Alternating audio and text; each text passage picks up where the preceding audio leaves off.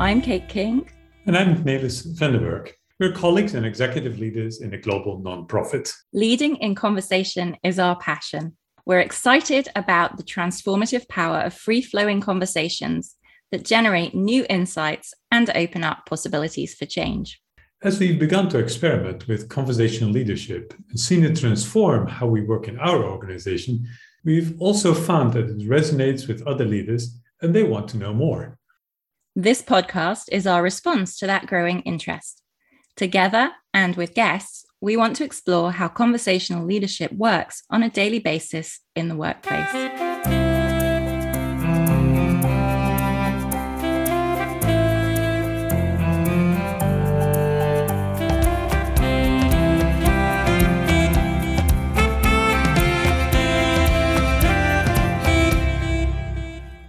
I'm really pleased to introduce a guest into our podcast, Reinhold Titus. He has agreed to walk with us through his experience in his organizational context around conversational leadership and doing that cross culturally. So, Reinhold, why don't you introduce yourself a little bit? Thanks so much, Nelis and Kate, for having me. I'm looking forward to the next few minutes together. My name is Reinhold Titus. I am from Namibia. That's my primary passport country. I grew up in a cross cultural context in Namibia, mostly a few of my childhood years in South Africa. My first career was in the medical field in radiology and then left and joined international NGO and has been involved in that for over 20 years now. Lived in six different countries. Actually, my family and I currently living in Germany. So, this is the sixth country that we're living in. Been involved with NGO work in leadership and strategy and leadership development, but also lived in South Africa for just over 10 years. And during that time, ran an intercultural consultancy. So, working with profit and non-profit sector around the whole issue of cultural intelligence, diversity and inclusion, coaching expats who were relocating around the world. And so some of the multinational companies would bring me in to coach them just as they were navigating their own sense of identity and transitions and leading in a very different context and so forth. But yeah, currently living in Germany, involved in an organization where I am responsible for our strategy alignment and then also looking at what we just term inclusion, but the whole diversity and inclusion within the organization. Yeah, we're looking forward to hearing from that incredibly rich background. Yes, and I must add that Reinhold and I met in England during our master's studies. We both encountered conversational leadership there and we're very interested in each other's research topics, so stayed in touch. And we recently invited Reinhold to speak at a leaders event on his research into the inclusion of majority world staff into Western founded organizations. And for those of you who've listened to episode four, you might have picked up that the group there was referring to the outsider who came and spoke, and that was Reinhold. I still have to listen to that, Kate. you should listen to that episode. Yeah, they're very complimentary about your input into our time together. But Reinhold's also interested in conversational approaches to change and the intersection of that with inclusion and belonging. So I'm really looking forward to what he has to say today. Yes, I am too. Let's start off. Kate just said you're interested in conversational leadership as well. What interests you there? Yeah.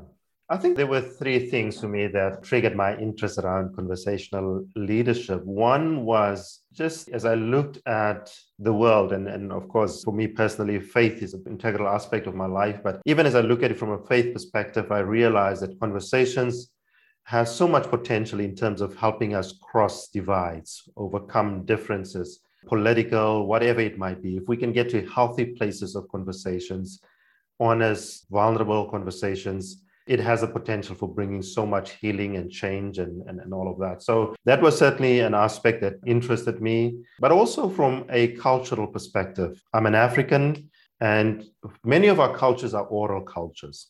Generally, knowledge is transferred, sense is made, in conversation rather than reading a book and sitting there by myself and reflecting and then writing another chapter about what I think. It's in the conversation that we sense what's happening, that we connect relationally with one another at a heart, human, fundamental needs level, and then just what the future holds and, and sensing that together. In fact, uh, in my father's language, which is Xhosa and Zulu, we have a word that we call indaba.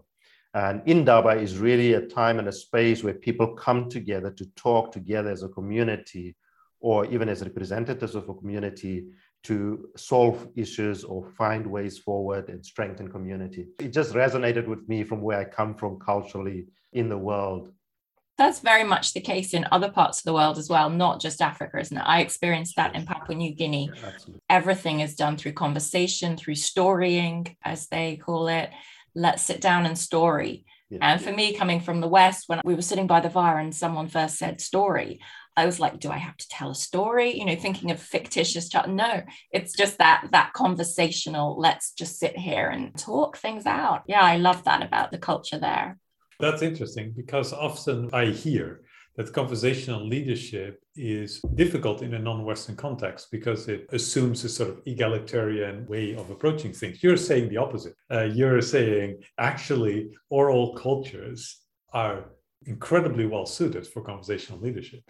Well, now you're talking about conversations and you're bringing leadership into, and those are two that we then bring together in terms of conversations and leadership. And of course, leadership is culturally constructed, what leadership looks like in context.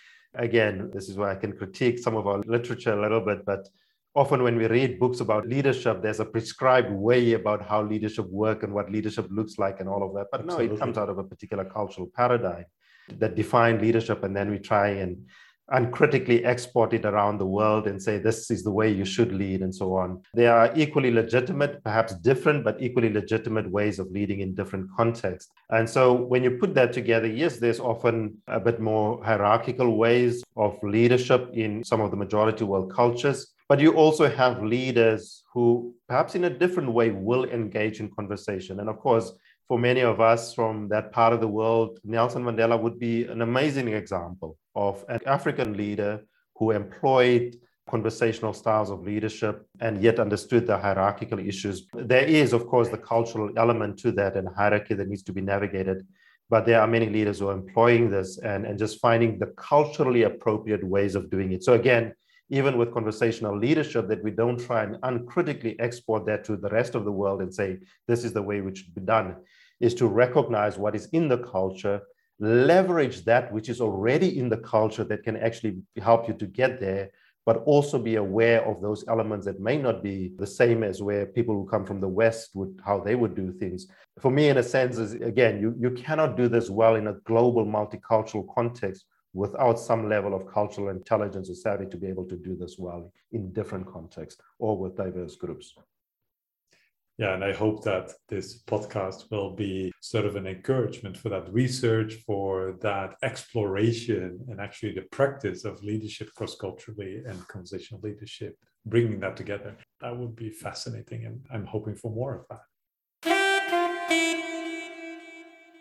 You said there's three things that interested you. I've heard two, if I'm not mistaken. Yeah. So the third one for me would be the opportunity that it presents to us to get input from the outside of the hierarchical spaces where if you just had a certain group of people uh, the just what it unleashes you know in terms of creativity innovation engagement that it creates when people are in, involved in that process. So it's just what it unleashes uh, is something that triggered me because I, I've seen it whenever we employ it again in culturally relevant ways but it energizes people. It, and so for me, that was the third one that inspires me towards exploring this that wisdom exists throughout our organizations, insights, perspectives, different ways of doing things, understanding of context, exist in places in our organizations that leadership have no idea of or no access to.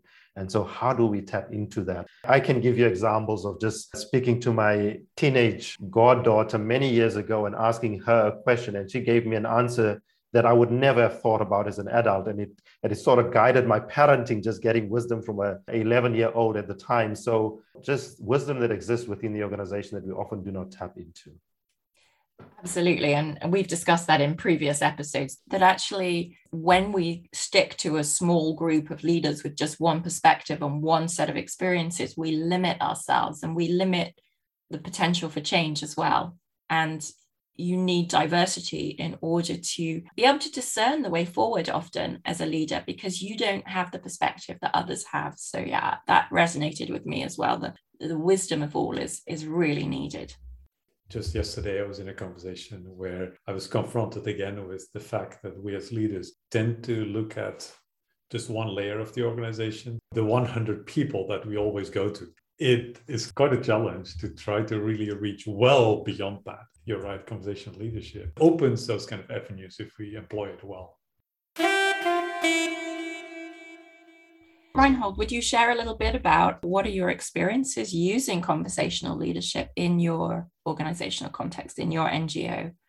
Yeah, and again, context is important, and I'm glad we're using that word because it would look differently in different contexts. I wouldn't say we are there, not by any means at all. And in fact, uh, what is there?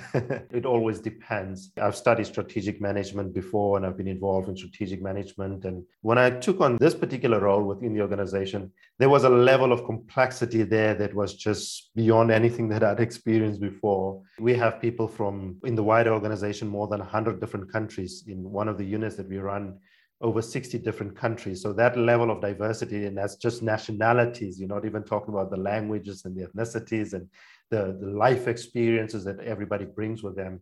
So we were dealing with a very diverse staff. We're engaging with people in national and regional contexts who are very, very different from each other. And so our organizational strategy needs to be set up in such a way that we have that flexibility and not just this is the five year plan and this is how we're going to work and then, of course, the awareness of the fast and continuous changes in the world. And of course, COVID over the last two years that just exponentially enhanced that sense of the VUCA world that we often talk about that we live in. I just realized even my skill set was not suited for what I needed to do. And so, what do I do? Do I just go back to the toolbox I have and use the tools I have, even though the job requires different tools, because that's what I know? And quite frankly, that's what people expect. That's what makes people feel comfortable as well, is the traditional change management approaches. When I got introduced to this, it, and I think what was helpful is it takes a lot of self work for a leader because it takes you into a lot of uncertainty, insecurity, questioning, opening yourself up for questioning because the traditional change management leaders come and stand up, advisors would come and stand in front of you and say, okay, this is how we're going to do things. Now, this will say, we don't know. I don't know. We need to sense this together. Well, what are we paying you for if you come and tell us you don't know? I think it took a lot of self work for me to be comfortable with what was required of me comfortable with my I don't know, and it's okay if people know I don't know. That sense of humility and embrace of my own insecurities and all of that. So I think that was one of the biggest things that I needed to work through is to be comfortable with this. I remember one of our earlier conversations, I wanted to get a much wider part of engagement, much wider groups and people involved. And but as I was sensing the organization, I realized perhaps I was trying to push for too much too soon even if I could just get a sector or group of the organization together, it would be more than what we've ever done before. And then even thinking about that group that we get together, can we intentionally work diversity into that instead of, as you said, we go to the 100 people that we always go to? Is no, who are the other voices out there that would not automatically end up on that list of 100 people and how do we get them into the conversation? You say that you realized you needed to start with a subsection of the organization because biting off everything at the same time was too much. Can you say a bit more of that? Is that like an experiment or is that something that you see as gradually expanding outward? How does that work from your perspective? I think it, it comes back to leadership again. What I realize that will provide the greatest leverage is not for me to try and push that we do this throughout the organization but to take leaders on a journey to help them see the value of it because they lead in spaces that I will never get to, to help them see the value, to help give them some kind of language and tools on how to do that. And some leaders have caught on to this more so than others. Particularly, one of our leaders I've just found incredibly encouraging to see as he started working with me, and there were even a period during the COVID time in lockdown that I couldn't travel to get to a significant group of our people, and he traveled. And we talked about it beforehand, how to engage. And then hearing him afterwards talking about how he facilitated and constantly just using the conversational language that he used. And uh, even a few days ago, we had a conversation, and we, it just goes back again to the conversational way of engaging and leading. And so for me, that was a win that uh, some of the leaders really caught onto it and, and, and start doing that with wherever they found themselves. Yeah, and that was very much something we were trying to do with the event a couple of weeks ago that you joined us at is pass on the vision for using a conversational approach in the organization. And I do think that people got that in a new way from having spent a couple of days working with a different approach to how to do a meeting, for example, mm. but also to continue the conversation after they leave with others and use a conversational approach with their staff. One question I have is that I guess you, like us, have globally scattered staff and you can't possibly be with everyone all at once. You can't gather everyone into one room. And I envy people who work in organizations where everyone's in the same building or on the same site, or maybe they have three sites. they think that's difficult. We have, you know, over 4,000 staff scattered around the world, and we can never get everyone in one room or even on one Zoom call. So I'm interested to hear how other people engage and create these conversations, whether virtually or by traveling around. Yeah. I think it's about leaders and taking leaders on a journey and equipping them to do that. And they need to discern their own context as well, you know, because the global context is also different from what people experience in regions or on a national level. One of the things that I realized as I reflected back on those earlier days and, and even that in, initial intervention, debriefing the intervention, reflecting on the intervention myself and also with others and you always ask yourself, how could you have done this better? And one of the things that I realized was I could have given people who were coming to this for the first time, because there was a quite a bit of tension because people didn't know what to expect. It wasn't the normal way of doing things. And sometimes the tension is good because it brings out things. And I later on came across just a few short articles that, that describes this a little bit more and I realized even if I had access to that and just had given that to them beforehand to start framing what conversational leadership, conversational organizations are about, that may have helped a little bit. When we debriefed afterwards, people then said, okay, I understand now to a degree. And then even the ones that I spoke to, they still pushed back and had questions. I then sent them these articles. And then we had conversations again, and they said, okay, now some of these things make sense to me. I realized leadership and some of the equipping resources, language that we give to leaders as they do this is critical for them and make sure that it actually goes throughout the organization. It's very much a process, a journey of learning, of adjusting to seeing things differently. I find it fascinating what you're saying, Reinhold, that it's it's got to be done sort of in dialogue with people with whom you actually have contact. You can't just mandate this across the organization from a distance. It requires a sense of proximity. And that's, of course, immediately the challenge because the topics you're dealing with of inclusion and diversity, these are deeply uh, personal topics that you can't just mandate. Can you share some of your practical stories, how that worked in your organization? At the moment, I'd say a, a lot of that is revolves around interventions. For me, the whole diversity is important. Is who do we have in the room? Even looking at it from a hierarchical point of view, to make sure that it's not just your executive or middle level leaders. That actually, I'm inviting some of the people who just joined a few months ago, younger people, into this conversation. Even with this intervention, one of the key things that we will be working on is leadership Uh, leadership styles. How do we see leadership? Just the whole transactional versus relational leadership.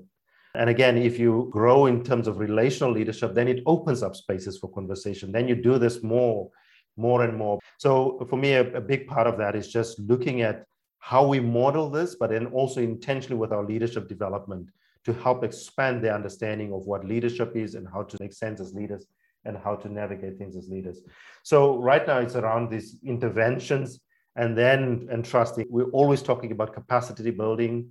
We're talking about multiplication. How can we multiply people who can do this throughout the organization rather than, again, being dependent on a few experts that can facilitate more conversational approaches to organizational life? Can you share something with us about your experience, your organization's experience of change processes, the positives and the negatives, whether you know, traditional or conversational? How have you seen that working out? Yeah, and, and that's an important question, uh, Kate, because again, if we study this, there are proponents of conversational leadership, and then there are those who are more the traditional change management approaches, and then you find people who are perhaps more in the middle uh, between those two.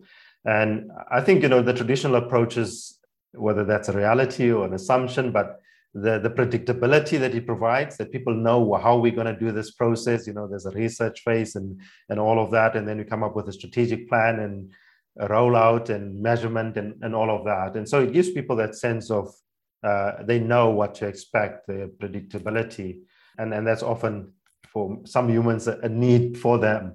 Provide safety, and yeah, safety, yeah, yeah. I think also what I realize with organizations is some of our structures and systems and processes are so deeply embedded that to just have a conversational approach, it will always raise questions about okay, what does this mean in terms of our structures, our processes? How do we measure these things, particularly? How do we evaluate this? It's a little bit more difficult with conversational approaches. So I think it gives people that sense of predictability. Whereas the conversational approaches for me, some of the benefits is, is it enables wider participation. It enables creativity, greater creativity within an organization, innovation, you know, novelty, new ways of things coming up. And I think it must be Sushman who wrote about this, that one person makes a suggestion, somebody else, person B, hears the suggestion, and then they add to that and it takes on a new form. And person C takes that suggestion and it takes on a whole new form. Nobody, none of them on their own would have come up with this. But because the conversation takes place, there's novelty that emerges that you couldn't even say one person would have come up with this genius idea. Just the fact that it allows space for that. But I think there's also challenges with the conversational approach. It takes a lot of time. It can provoke resistance because you know time is money. People want to plan. People want to know exactly, and so the uncertainty can provoke resistance and how to navigate that and just a willingness to sit with the unknown. I think those are some of the challenges for me with the conversational approaches. I'm interested that you mentioned speed there. Claire raised an issue in our last episode about what do you do when things are urgent? Conversational approach takes time. And sometimes you just can't take the time to, to do that. And you have to make decisions urgently. I just wanted to ask for your perspective on that of course, there are times that an urgent issue can mean life or death, that you need to make those decisions. But sometimes, whose urgent is it? How yeah. urgent is it really? Can we take a few more days, or is it just because we're used to this is the way it should be done? Who assesses, who determines how urgent something is? So, one of the things that I've done, and this includes just coming to terms with who I am and leadership and working in a context where there's a certain defined way of leadership that I'm not comfortable with, uh, but I've assimilated and done it that way many times or for a long time. I remember having to facilitate a conversation with our leadership team, and I know what our expectations at the end of those discussions are. Okay, now we need to summarize it. What are the key points? What are the action points? What is the timeline? When is this going to happen? That's the expectation. And I said to uh, the team, grateful for all of their input. I've heard that but I also want to be transparent that I'm not ready to actually come to that point of saying, okay, summarize this and next steps and, and all of that. Because even as I said there, I recognize that there are voices in the meeting that I've not heard on this issue that I believe have something to say. And maybe it's because of with the fact that we speak in English sometimes. Uh, sometimes it's a personality issue that some of us need a little bit more time to process. And then we just feel we need to make this rush decision. So I said, well, for one, I feel there's a few people, other people I want to engage with and get their input before I can actually make this decision. But at the same time, I can't keep them waiting indefinitely. So my arrangement with them was I will come back to you in a week and have it summarized and give some kind of way forward rather than doing it now and we leave it where, where it is right now. And once they heard me and ex- explained this to them, they said, okay, no, we, we can live with that. And even if something is urgent we need to make sure we have the right people speaking into this. You know we can often default to just getting into a little huddle of leaders when we have an urgent decision to be made quickly. And actually we would benefit from taking a few more hours maybe a few more days to reach out and and ask people at different levels in the organization for their input on the decision. And then it will be a better decision as a result. Yeah it helps people to at least have some time frame that's what i find. If you say to them okay we will come back to you in certain period of time then at least those who, yes. who are more linear they, they have some marker and then you can do the work that needs to be done and then get to that space. And if it requires more conversation because sometimes it's not that urgent anymore but at least they have some kind of idea as to when will we get feedback or take the next steps.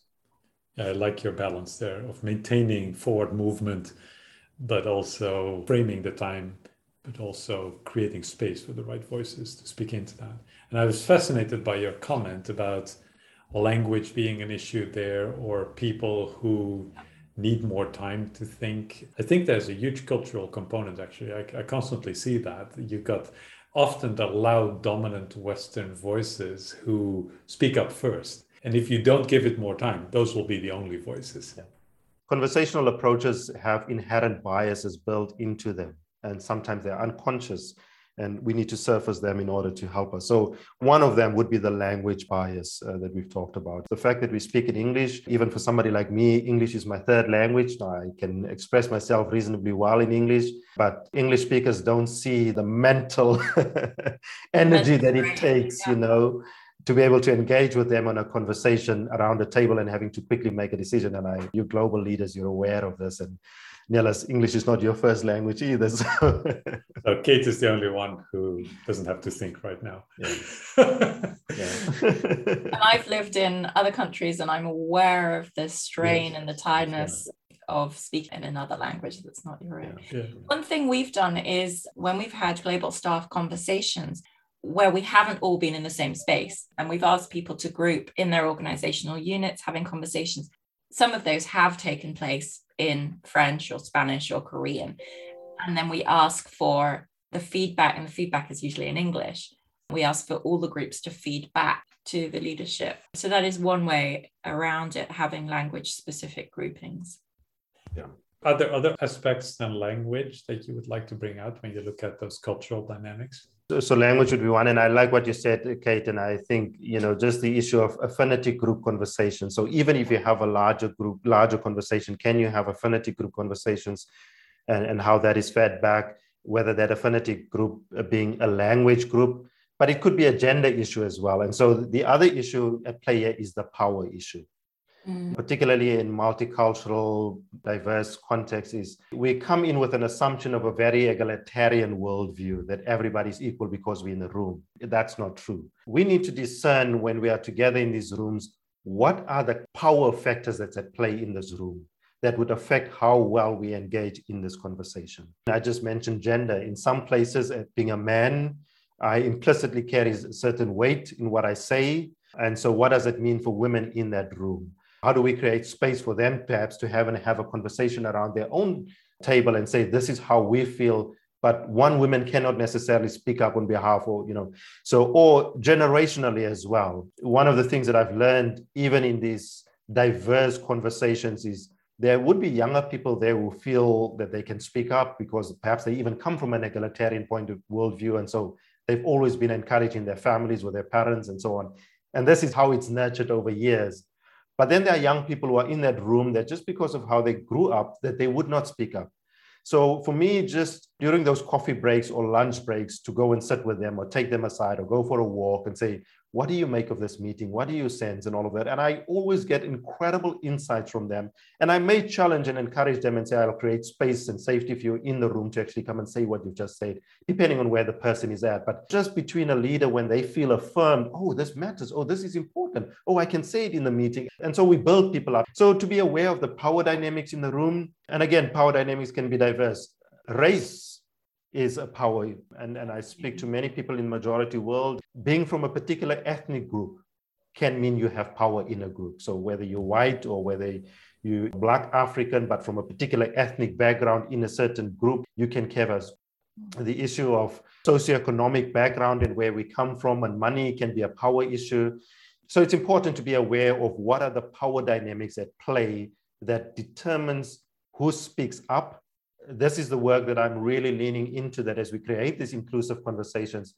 Uh, I believe there are certain conditions that needs to be in place for truly inclusive conversations to take place because merely having diversity in a room doesn't mean it's an inclusive no. conversation.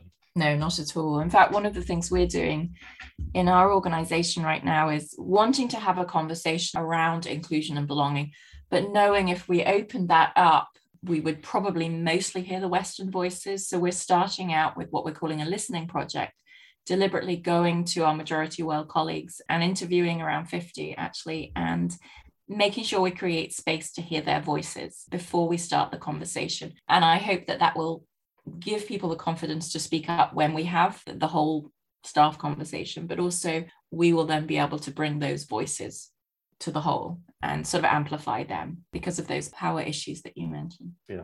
I realize often how invisible power is to the person who actually has it because it's sort of the air you breathe. And to be aware of that takes time and effort. I was just at an elders meeting of our church and we talked about a very sensitive issue about a younger female person. The assumption was, well, we'll just ask her.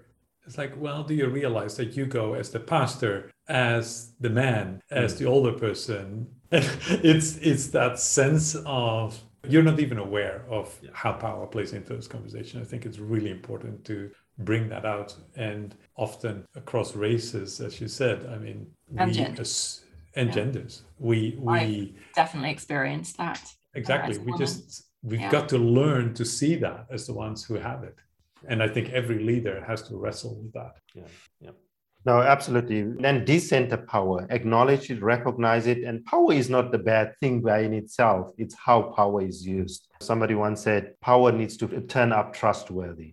Can we trust power for the good of all? It's a recognizing exists but then dissented. And and there's a number of other conditions that i think is critical for us to consider if we are to have really inclusive conversations. We need to start closing off. Is there any final piece that you would like to mention, an insight you would like to share with our listeners that you're like, wow, if only they retain that, we're good? Conversational leadership, it opens up space for so much change in ourselves, in interpersonal relationships, in communities. We are in a very unhealthy space virtual space that we're in where we see a lot of toxicity in terms of how we engage with one another. We need to foster this. And maybe just to the story, Nelis, I realize so often when I'm in these international diverse meetings that we talk about certain issues. And yet, when I walk out of the room and I find people from my affinity group, whatever that might be, then we talk about the meeting in the room and we say, Did you hear this? Did you notice this? This should have been talked about. And somehow we don't feel the freedom to have these conversations in the room. And really, those are the things that will actually, that's generative, that will take us forward, that will get us to grow. And so, really, to ask ourselves, why don't we feel we can have these conversations? And it goes back to these issues around power in the room, around psychological safety. How do we create psychological safe spaces for us to have these conversations? But also being brave, recognize sometimes we have to speak up. I love the, the work of Mary Frances Winters. If there's one resource I'd recommend, is a book that she wrote around inclusive conversations. She talks about grace and forgiveness, that we are going to make mistakes. We are going to step on each other's toes. How do we extend that to each other? Facing our fear, our fragility. So we need to work on those things in order to really have interpersonal relationships and team and organizational conversations that really takes us forward. is focus on that. Have the conversations, but recognize that there needs to be certain things in place to really generate inclusive, generative conversations. Thank you, Reinhold. I think we could talk for several more hours, but we'll stop for now. Yeah, I really appreciate you coming and sharing with us today, particularly on this intersection between conversational processes and inclusivity, which is so critical. Thank you for listening, everyone. We will be adding more resources and links to the show notes, so do check that out. And as always, the transcript will be there as well. Thank you, Reinhold. Nelis, until next time. Thank you.